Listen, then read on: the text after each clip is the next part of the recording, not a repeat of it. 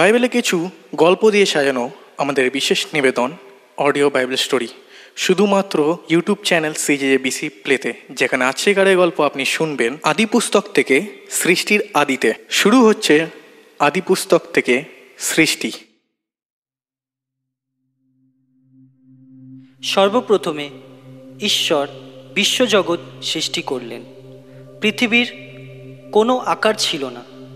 জীবনের কোনো চিহ্নও ছিল না সেখানে। চারিদিকে ছিল শুধু অন্ধকার আর অন্ধকার।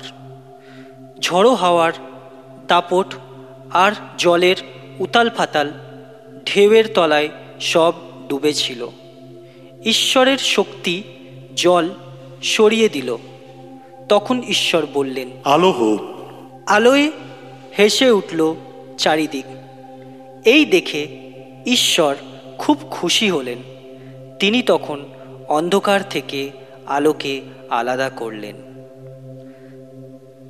তারপর ঈশ্বর বললেন আকাশের নিচে যত জল আছে সব একটি জায়গায় জমা হোক জেগে উঠুক মাটি। তাই হলো। ঈশ্বর আকাশ সৃষ্টি করলেন। সন্ধ্যা কেটে গিয়ে সকাল হলো। এলো দ্বিতীয় দিন। ঈশ্বর তখন বললেন পৃথিবীতে সব রকমের গাছপালা জন্মাক। কিছু গাছ হোক খাদ্যশস্যের আর কিছু হোক ফলের। তাই হলো। তিনি মাটির নাম রাখলেন পৃথিবী আর জলের নাম রাখলেন সমুদ্র। ঈশ্বর এতে খুব আনন্দিত হলেন। তারপর তিনি বললেন দিন ও রাতকে আলাদা করার জন্য আকাশে আলো সৃষ্টি হোক পৃথিবীকে আলো দেবার জন্য আকাশের বুকে তারা জ্বলতে থাকুক। সেই সাথে তারা দিন বৎসর এবং ঋতু চিহ্নিত দেখাক। তাই হলো। এতে ঈশ্বর খুব আনন্দ পেলেন। সন্ধ্যা কেটে গেল সকাল এলো। এটি ছিল তৃতীয় দিন। তারপর ঈশ্বর বললেন জলের মধ্যে নানান ধরনের জীবিত প্রাণী হোক আকাশে উড়ে বেড়াক সব রকমের পাখির ঝাঁক। তাই হলো। সন্ধ্যা কেটে গেল সকাল এলো এটি ছিল চতুর্থ দিন। তারপর ঈশ্বর বললেন এবার আমরা মানুষ সৃষ্টি করি। তারা হবে আমাদের মতো মাছ আর পাখিদের উপরে থাকবে তাদের অধিকার। সেই সঙ্গে বড় ছোট সব রকমের জীবজন্তু, গৃহপালিত ও বনের পশুদের উপরেও তাহাদের অধিকার থাকবে। তাই হল। সমুদ্রের প্রতিটি জীবন্ত প্রাণী ও আকাশের প্রতিটি পাখির সঙ্গে ছিল তাদের মতো দেখতে আর একটি করে প্রাণী বা পাখি। তাদের জন্য ঈশ্বর সবচেয়ে ভালো কিছু চেয়েছিলেন। সন্ধ্যা কেটে গেল। সকাল এলো। এটি ছিল পঞ্চম দিন। সব রকমের প্রাণী সৃষ্টি করে ঈশ্বর খুব আনন্দিত হলেন। ঈশ্বর তারই সদস্য মানুষ তৈরি করলেন। তিনি তাদের নর ও নারী রূপে সৃষ্টি করলেন। তারপর তাদের আশীর্বাদ করে বললেন, তোমাদের অনেক ছেলে মেয়ে হোক পৃথিবীর সব জায়গায় তারা ছড়িয়ে পড়ুক। আর সেই সমস্ত জায়গার দেখাশোনা করুক। পশু, পাখি আর সমস্ত জীবজন্তুর দায়িত্ব আমি তোমাদের হাতে দিলাম। তোমাদের খাবার জন্য সব রকমের শস্য আর ফল দিলাম। জীবজন্তু আর পাখিদের খাওয়ার জন্য দিলাম ঘাস আর গাছপালা। সব কাজ শেষ হলো। ঈশ্বর চারিদিকে তার নিজের হাতের সৃষ্টি দিকে চেয়ে দেখলেন। তৃপ্তি আর আনন্দ ভরে গেল তার মনে। সন্ধ্যা কেটে গিয়ে সকাল হলো। শেষ হলো ষষ্ঠ দিন। সম্পূর্ণ হলো পৃথিবীর সৃষ্টির কাজ। সপ্তম দিনে ঈশ্বর সব কাজ শেষ হয়ে গেল। এবার তিনি বিশ্রাম নিলেন। এই সপ্তম দিনকে তিনি একটি বিশেষ দিন ও বিশ্রাম দিন রূপে চিহ্নিত করলেন।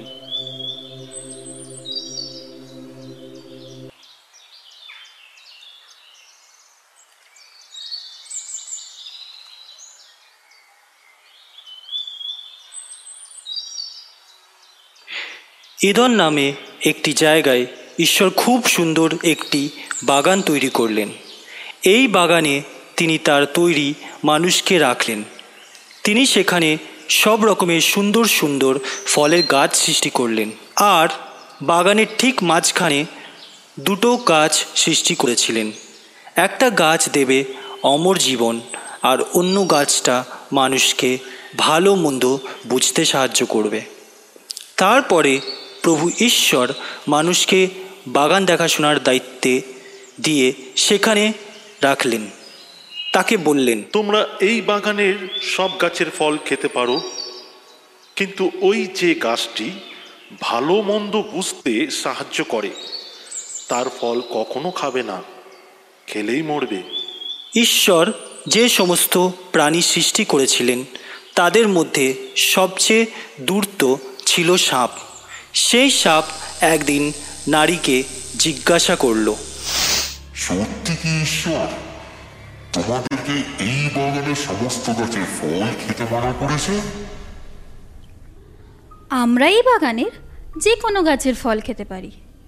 তবে বাগানের মাঝখানে যে গাছটি আছে সেটি বাদে। ঈশ্বর আমাদের এই গাছের ফল খেতে মানা করেছেন এমনকি ছুতেও মানা করেছেন। যদি খাই তাহলে আমাদের মৃত্যু হবে। সাপ বলল। কথা সত্যি নয়। ঈশ্বর এই কারণে বলেছে তোমাদেরকে এই ফলটি খেলে তোমরা ঈশ্বরের মতন হয়ে যাবে। তোমাদের ভালো মন্দ জ্ঞান খুলে যাবে। নারী ভাবল কি চমৎকার এই গাছ। এর ফল খেলে তো ভালোই হবে। কি আশ্চর্যভাবে জ্ঞানী হওয়া যাবে। কাজেই সে কতগুলি ফল পেড়ে খেলো আর কয়েকটি ফল তার স্বামীকে দিল। সেও সেই ফল খেলো।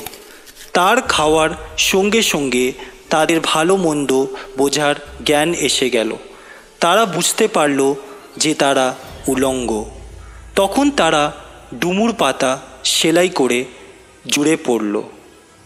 সন্ধ্যাবেলায় তারা বাগানে সদাপ্রভুর বেড়ানোর শব্দ শুনতে পেল। শুনেই তারা গাছের আড়ালে লুকিয়ে পড়ল।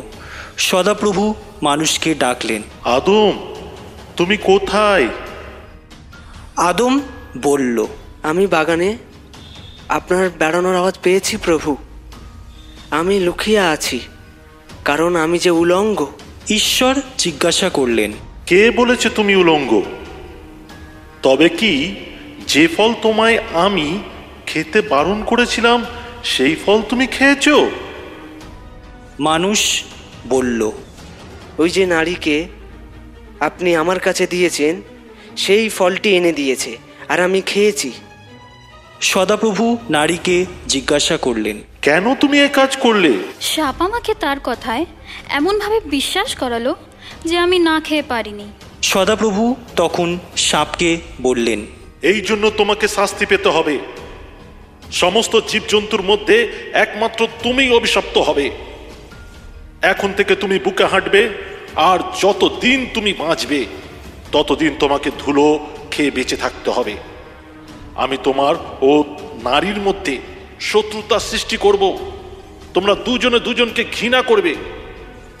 তার সন্তান ও তোমার সন্তানেরা হবে পরস্পর শত্রু, আর সন্তানেরা তোমার মাথা থেতলে দেবে।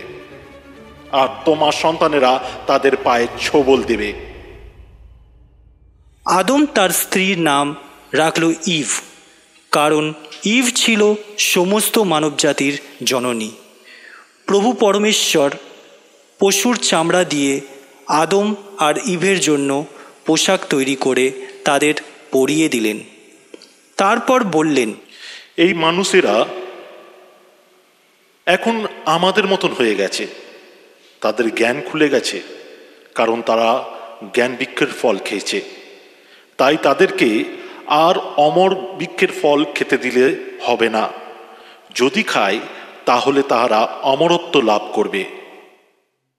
তাই প্রভু ঈশ্বর তাদের এদন উদ্যান থেকে বার করে দিলেন। তখন তাকে তাদের কঠিন পরিশ্রম করে সেই ভূমি থেকে নিজেদের জন্য খাদ্য উৎপন্ন করতে হতো, যে ভূমি থেকে একদিন ঈশ্বর তাদের সৃষ্টি করেছিলেন।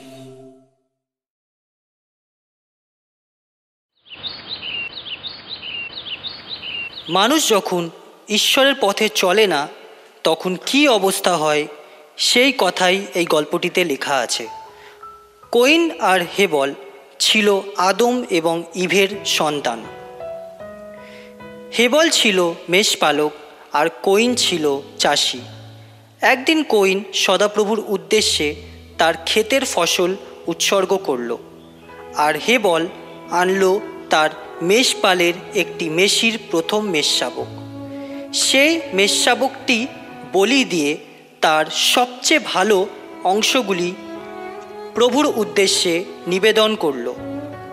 প্রভু হেবলের এই উপহারে তার উপর সন্তুষ্ট হলেন। কিন্তু কইনের উপহারে তিনি তার উপর সন্তুষ্ট হলেন না। এতে কইন খুব রেগে গেল। একদিন কইন তার ভাই হেবলকে বলল চলো আমরা মাঠে যাই। সদাপ্রভু কইনকে জিজ্ঞাসা করলেন তোমার ভাই হেবল কোথায়? আমি জানি না। তার দেখাশোনা করা কি আমার কাজ? সে উত্তর দিল।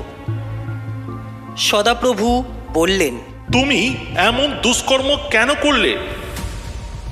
তোমার ভাইকে হত্যা করার জন্য তোমাকে শাস্তি পেতে হবে। তুমি অভিশপ্ত হলে। তুমি আর কোনো দিন কোনো ফসলই ফলাতে পারবে না। যেহেতু তুমি তোমার ভাইকে হত্যা করেছ সেই জন্য এই মাটি তোমার জন্য আর ফসল উৎপন্ন করবে না। তোমার কোথাও কোনো ঘর থাকবে না। কইন সদাপ্রভুকে বলল এই শাস্তি আমার পক্ষে অনেক বড় বেশি কঠিন হয়ে গেল। তুমি আমাকে তোমার কাছ থেকে এবং এই দেশ থেকে তাড়িয়ে দিচ্ছ? আমার যদি কোনো ঘর না থাকে তাহলে তো যে কেউ পেলে তো আমাকে হত্যা করে দিবে। যে তোমাকে হত্যা করবে তাকে আমি শাস্তি দেব। প্রভু বললেন প্রভু তখন কইনের কপালে একটি চিহ্ন এঁকে দিলেন যাতে এই চিহ্ন দেখলে কেউ তাকে হত্যা না করে। কইন প্রভুর কাছে থেকে চলে গেল। দেখতে দেখতে একসময় পৃথিবী অসৎ লোকে ভরে গেল। তাদের মন সবসময় মন্দ কথা, মন্দ চিন্তায় ডুবে থাকত। এমন মানুষ সৃষ্টি করার জন্য ঈশ্বরের খুব দুঃখ হলো।